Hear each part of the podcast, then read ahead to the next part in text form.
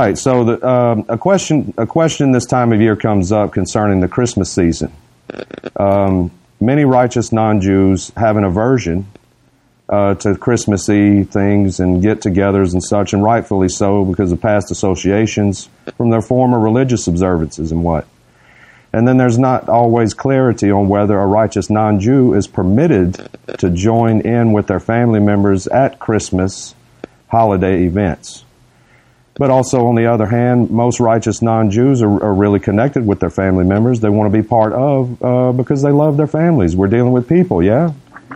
So, the question here is is a good one. Can can a righteous non-Jew uh, with a clear conscience uh, participate with family members in Christmas events like a dinner? Say, uh, grandmother calls everybody to the table. She says, we never get together. Everybody's off this time of year from work and so on and so forth. Let's all get together and have a family gathering around Christmas time. Um, that is permitted for a righteous non-Jew, um, especially especially if it's known by the family members. And it's good to be upfront to tell the family members that yes, we're happy to participate with you in a family gathering but we just want you to understand that we're, we're, we really don't associate with Christmas at all. So any type of gift exchanges or what, whatever, uh, any type of uh, de- devotional uh, discussions or uh, religious context, it's there's simple ways to let your family members know that you, without being crass, with with all kindness, to just let them know that it's nothing to do with them it's only that there's a disassociation with the religious context. So to go and uh, and to eat food with the family for a righteous non-Jew is not prohibited. It's not prohibited by the Torah to do such things.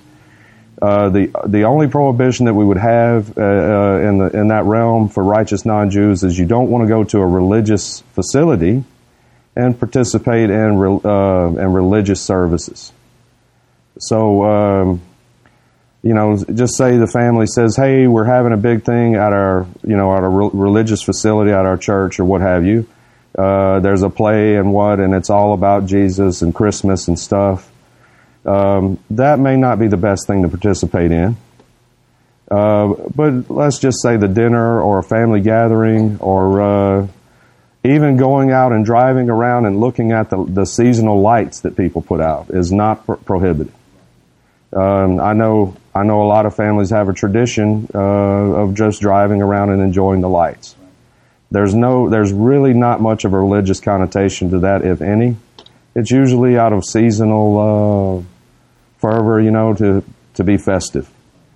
So uh, the rabbi said explicitly that's not a problem for for even our community that I'm part of, for uh, in the Jewish community, for us to go around and even look at the lights. So um, I understand though. Uh, I've been I've been corresponding with a family, and half of the, the half of the family is uh, like, I don't want anything to do with that stuff. I don't want to go to any dinners. I don't want to go where they're exchanging gifts. And then the other half of the family is like, yeah, I don't want to do that either. But I love my family, and they want us to be part of. And uh, you can look at it on more of a personal note. Everybody knows their family members and how they uh, perceive um, those of us that are righteous non-Jews. If it's going to be derogatory and it's going to be a negative context to go, I mean, common sense tells us it may not be the best idea. But if the family wants wants us that are righteous non-Jews to be part of, simply because they care about us and we're family members. There's no there's no negative context to that. So I hope that helps. Um, anytime there's any questions, you can contact us here at Netiv, and we'll do our best to correspond with you, uh, to give you the answers as we find them through the rabbis, uh, through th- through the writings of uh, the sages, and of course through the writings of the Torah. So. Um, Let's see, another concept uh, uh, concerning last week, uh, or um, excuse me, last class.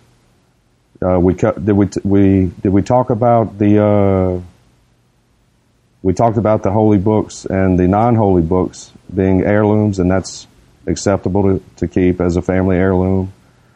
And also artifacts or heirlooms that may have religious connotation, but are not meant for the purpose of, of idolizing and worship. Right. So if you have a family heirloom, basically that's been passed down through your, you know, uh, just say you, you, your family comes from a non-Jewish background and they have certain religious items that have been passed down for many generations. Uh, as a family heirloom, it's permitted to have those things as long as one doesn't venerate them and look at them as a, re- a religious object or an object of worship. Uh, strictly as a family heirloom or uh, a, something of sentimental value is, is permitted to keep. Um, and again, that's directly from the rabbi uh, of our community. He uh, he explained that to me. This is not a this is not our personal opinion. In other words, you know, there's a basis of validity for it. So uh, the last time we were here in uh, the Rambam's Mishneh Torah, we left off in chapter seven. Um, and halakha number four. And there was a little bit of controversy on what it, what it means, so I'll revisit it briefly and then we'll move forward. So it says, what is the difference between an idol belonging to an idolater, an idolatrous non-Jew, and, an, and one that belongs to a Jew? So this is a question here. What's the difference between an effigy or a statue or an object um, that belongs to an idolatrous non-Jew versus uh, one that belongs to a Jew. So immediately this is going to bring the question, why would a Jew have an idol? Okay. Uh, then it says, it is forbidden to benefit from an idol belonging to an idolatrous non-Jew immediately after it is fashioned as implied by Deuteronomy 7.25, uh, which says, you shall burn the sculptures of their gods with fire. For example, they are considered gods as soon as they have been sculpted. So one major difference here is an idol or a sculpture that is in the possession of an idolatrous non-Jew. In other words, it belongs to him. It's immediately inflected that this object is used for idol worship. Uh, at the con- conception of it and the making of it, it's already dedicated to idolatry. Now, on the other hand, um, a Jewish person doesn't devote themselves to the worship of idols. It's in their nature to devote themselves to the worship of God. So such an effigy or imagery or a statue or what that a Jew owns is not viewed as an idol until it has been served as an idol. Okay. So what this is in context of is whether uh, it can be uh, what do you say, if there can uh, benefit be derived from it. So if this object belonged to an idolatrous non-Jew, it's automatically looked at as if it was made for the service of idolatry. So it is forbidden to derive any benefit from it.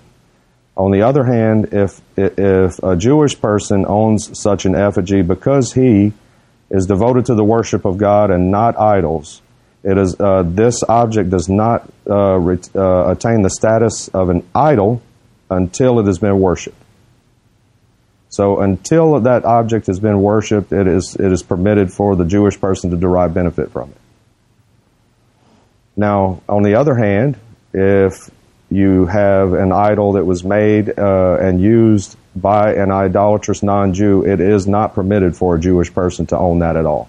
You can't pick up a, a Buddha from a restaurant as, as a gift or whatever and bring it home as decoration. Right. For uh, uh, yeah, a Jew uh, a, a, Jew cannot purchase uh, cannot attain that from right. from an, from an idolatrous. Now the, we're specific here. We would say idolatrous non-Jew. Because we know we know just by the nature of the behavior of idolatrous non-Jewish peoples that these objects are venerated for idolatrous purposes. Okay, um, I hope that helps to clear that up from last time a little bit. But, uh, okay. So again, it is not forbidden to benefit from a Jew's idol until he worships it. And when we say idol in this context, it's a statue or an effigy or a form of something. So it's not forbidden to benefit from a Jew's idol until he worships it, as implied by Deuteronomy 27:15. Cursed is the person who makes an idol and places it in a hidden place. For example, is not forbidden until he does private acts of worship on its behalf.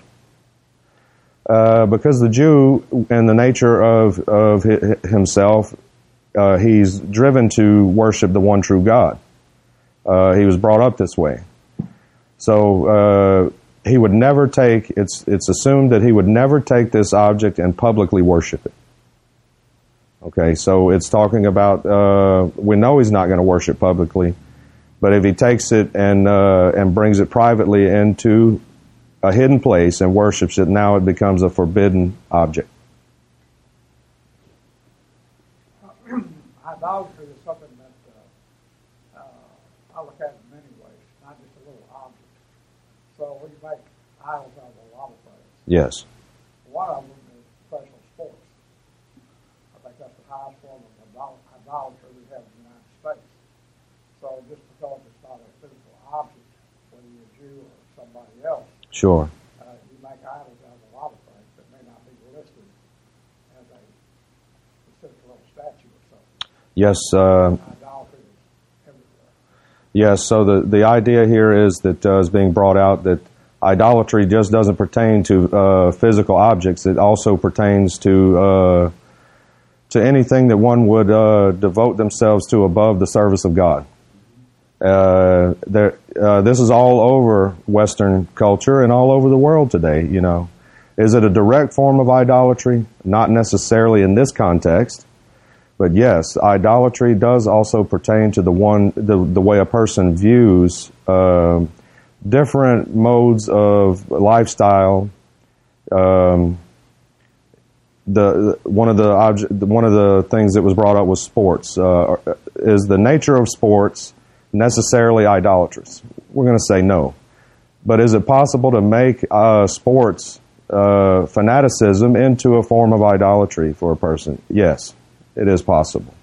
There's nothing. Uh, there's really not a lot wrong with the sport itself necessarily. I mean, um, obviously there are certain what do you call radical, uh, extreme sports today that that don't necessarily uh, breed the ideology of godliness. But um, again, uh, it's not just that, but anything we can take anything in society, uh, cult of personality, if you would, fashion trends. Uh, ideologies and so on, and make a form of idolatry out of it. Uh, and it's good to remember that uh, those ideas are covered uh, in, in these texts. Uh, idolatry is not simply confined to the worship of a physical object. Okay. So the accessories of idol worship, whether belonging to a Jew or a Gentile, or specifically this type of, when it says Gentile, is an idolatrous non Jew. Um, are not forbidden until they were actually used for the purpose of idol worship. So, uh, accessories, anybody have any thoughts on what an accessory of idol worship would be? A piece of jewelry? Um, How about certain types of incense? Certain types of incense, yes.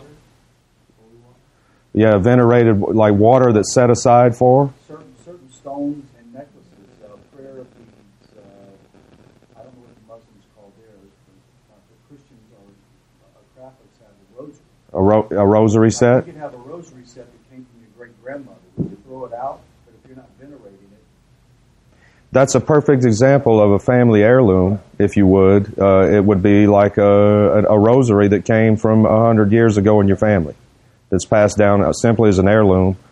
Of course, you're not going to, you know, a righteous non-Jew is not going to use that as an object of of service to God. But that is one. That would be one accessory, a type of accessories, a, a type of prayer beads. Um, so the idea here is if it hasn't been used uh, for idolatry, it's not forbidden to, to possess it.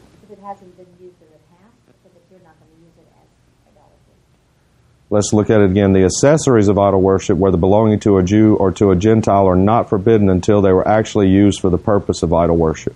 So it's got a crucifix at the, at the front of it, And I mean, a rosary, and it was used that would make it, prayer, that would make it, That would make it uh, pasul. Uh, yeah, you wouldn't, so, so if you had a rosary that was used hundred years ago, you would not want it. but at the same time, th- this is not concrete. Okay. Here, if it's a family heirloom, it's permitted to, to own it as a family heirloom of sentimental value. And that's the reason why you keep it. That's It's it. of. Now, of course, if it uh, if if you find it abhorring, to own, then just don't keep it. Uh, you, you know, Put profit in my court.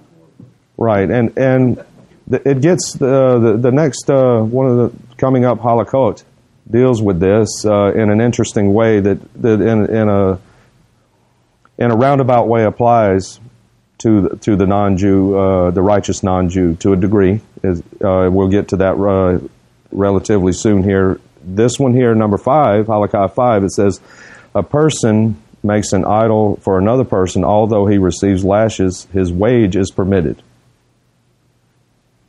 This applies even when he made the idol for uh, for an idolatrous non-Jew, and it is therefore forbidden immediately. Okay, so when a person makes an idol for another person, so he's been, um, someone has been uh, commissioned to to build an object or to craft an object um, for another person. Uh, that's an idol. This is specifically in something that's going to be used for idolatry. Uh, it says, although he receives lashes, his wage is permitted. Okay, so he gets he gets uh, the punishment is uh, if he's found by the the high court uh, uh, that he crafted an idol for someone else for a wage. The punishment is lashes, and of course the court the the court determines the amount of lashes. It's not a set number. It's up to forty. So they never go past thirty nine. Um, so even though he receives lashes as a punishment, the wage that the person paid him is permitted. And the, the question here is why would he get the money? Okay. Um,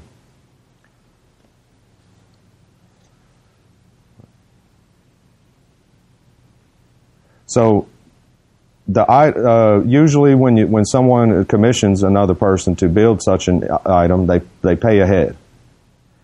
So the the object doesn't doesn't become the status of an idol until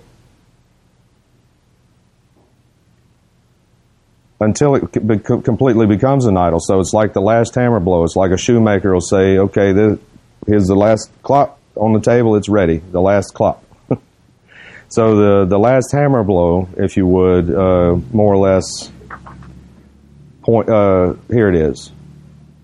A final hammer stroke uh, is when the the the project is con- uh, considered complete, and it's not worth a penny. So it says, a person makes an idol for another person, although he receives lashes, his wage is permitted, even when he made the idol for an idolatrous non-Jew, and it is therefore forbidden immediately. What is the rationale for the latter decision? Uh, the idol is not forbidden until it is com- completed, and the hammer stroke which completes it is not worth a penny. It's all the work that went into it before it was completed as an idol is, is where the, val- the the cost comes in, the craft. Uh, the following rules apply when a person buys scrap metal from a gen- from an idolatrous non-Jew and finds idols within it. If he has already paid the money but has not taken possession of it, he should return it to the idolatrous non-Jew, the money. The same Because he would be purchasing a, a, a, religious object that has been venerated by an idolater. Yes. So he's buying scrap metal, okay, and. That would be deriving some benefit from an. a- from, from owning an idol. So this is what it's saying. If he does, if he gets over there and he sees that the there's idols in the scrap, say, say the guy calls you up and says, "Hey, I got this pile of scrap metal, and you're a scrap metal dealer." Uh, so you go over there to pick it up. Uh, he already paid you through PayPal, whatever. uh, direct deposit, whatever. so you go over there, you see the scrap metal pile, and you see these idols inside of it. Uh, you know they're idols. Um, you already received the money. What you should do is give the money back and, and not take possession of it. Okay. Uh, the same rules apply if he took possession of it, but did not pay the money. So, in other words, it's the on the opposite hand. He calls you up and he, and you say, "Yeah, I'll take possession of it. I, um, I'm coming to get it. Uh, I'll pay you when I get there." You get there, even though you verbally took possession of the stuff, or or you had your man already go pick it up and you hadn't paid for it yet, and he your man picked it up, your employee, he gets it back to the shop, whatever. You look in there and you see the idols, you have possession of it. It's like, oh no, so you don't pay the money. It says. Though taking possession represents a formal transfer of ownership in dealings with uh, an idolatrous non-Jew, the transaction was made in error because if you would have known the idols were in there, you, you wouldn't have made the transaction. If he paid the money and took possession of the scrap, he must take the idols to the Dead Sea. Interesting concept, yeah? So the sages teach us that whenever uh, something goes into the Dead Sea, it's not usable anymore. That's the idea. So, uh, do we literally need to take this stuff to the Dead Sea? No, but we have to treat it in a way that it can't be used again. We have to make sure it's disposed of in a way that it cannot be used. Similarly, when a uh, when an idolatrous non-Jew, this is the one. I, this is the halakha I'm talking about that relates somewhat. Similarly, when a uh, an idolatrous non-Jew and a convert, a ger, a, uh, a ger tzedek, uh, which is a, a righteous convert, a person who grew up in a, in a non-Jewish way and then became Jewish. So he has a brother that is still an idolatrous non-Jew. Um, their father passed away, so the estate of their father, who was also an idolatrous non-Jew, the, cur- the convert may tell the, his brother, take the idols and I will take the money. Um, also, take the forbidden wine, which is the wine that would be used for libation towards these idols, and I will take the produce, like the apricots and the plums and the peaches and what. Uh, once idols come into the possession of the convert, however, they are forbidden because the convert is a Jew now. Uh, it's forbidden for a Jewish person to take possession of objects that are known as idols, that have been used for idolatry. So uh, this can this is an interesting concept. You know, uh, it's very poignant here that the the Rambam brings this out um, because the, I mean this happens. You have you have a righteous convert, and you have the rest of the family and the father and all. They're still they're still family in a certain way. So the father passes away of course, uh, even the person that converted, uh, the father wanted him to have inheritance. So he can't take possession of the idols. If he did, they would have to be destroyed, and he couldn't derive any benefit from them. What would be an idol that would be passed down now? I'm trying to think of uh, non-righteous uh, person that has an idol. What that be to, to get the hands of a Jew today? That's a good question. So, uh, what I don't know where I can go buy an idol, basically. Like, where would you get an idol and say, okay, I've got this idol, I got it in my Ah. kitchen, living room, I'm worshiping this thing, and I want to give it to you as a Jew. in American culture, uh, in traditional American culture, you're not going to see that so much. So the question is, is what what would be considered uh, an idol that would be passed down through?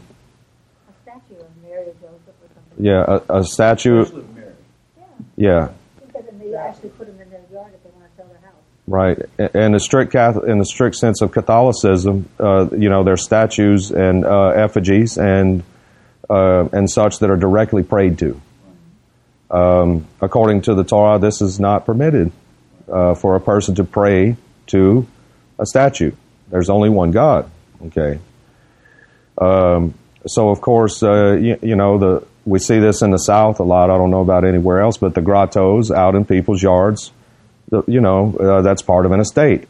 So for a, con, a, a convert to Judaism that's came from that family, it's not permitted for him to take ownership of that uh, that grotto that's out in the yard. That that should go to the other family members. Uh, another concept would be, say you have um, an Asian family that uh, traditionally would uh, would uh, follow uh, Buddhism, Or Hinduism? or yeah, or or um, the Hinduism, if you would. Uh, there's certain effigies and statues and things of that nature that uh, that would be venerated uh, in, through idolatry that would be passed on as family um, something valuable to the family in an estate. If one of those family members was to become a con- convert to Judaism, it would be forbidden for them to take possession of those items. In today's world, now in the ancient world, uh, we have to remember. It's easy to forget this, but in the ancient world, we have to remember that Judaism was the only the only monotheistic belief system in the world. So everyone else except the Jewish people in ancient times had idols of some form. Everyone. Um, See, this goes down, like up the states, see, picture of the states where they got statues of this and that. and, Uh, we even see, uh, animals. You know, a big hunter, he's got all these animals and say, all this, you know, he idolizes those animals. right. like a big trophy deer head or something. Okay, on this deer head, okay. I put it in your den. Well, you probably couldn't take it because it's been worshipped uh, through the hunter. This is his idol. So, this thing gets real sticky to me. Yeah. Um, this is exactly why we're studying the laws on this versus um, because uh, the lines are easily crossed through opinion on what is idolatry and what's not. So it's imperative.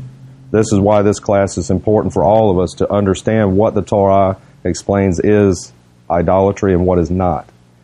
For example, it can appear uh, it can appear to someone that to own uh, a trophy is a, could be a form of idolatry, but the trophy itself, even if it's an animal skin from a, a, a taxidermy, it's not considered an idol. No, because it's not something that's specifically designated for idol worship, the object itself. Now, if the person that owns it views it in an incorrect way, that's that can be a problem. But the object itself is not known uh, in the context of as an object used for the worship of false deities. It's simply a taxidermy. So yes, it is. It can be a very sticky situation. That's why, again, it's important for us to understand what the Torah and the sages have to say concerning what is considered idolatry. Um, we're going to close off today in the text. I'd like to say thank you for participating online. It's a pleasure to have everyone here, and we're going to move on to, uh, to further discussion.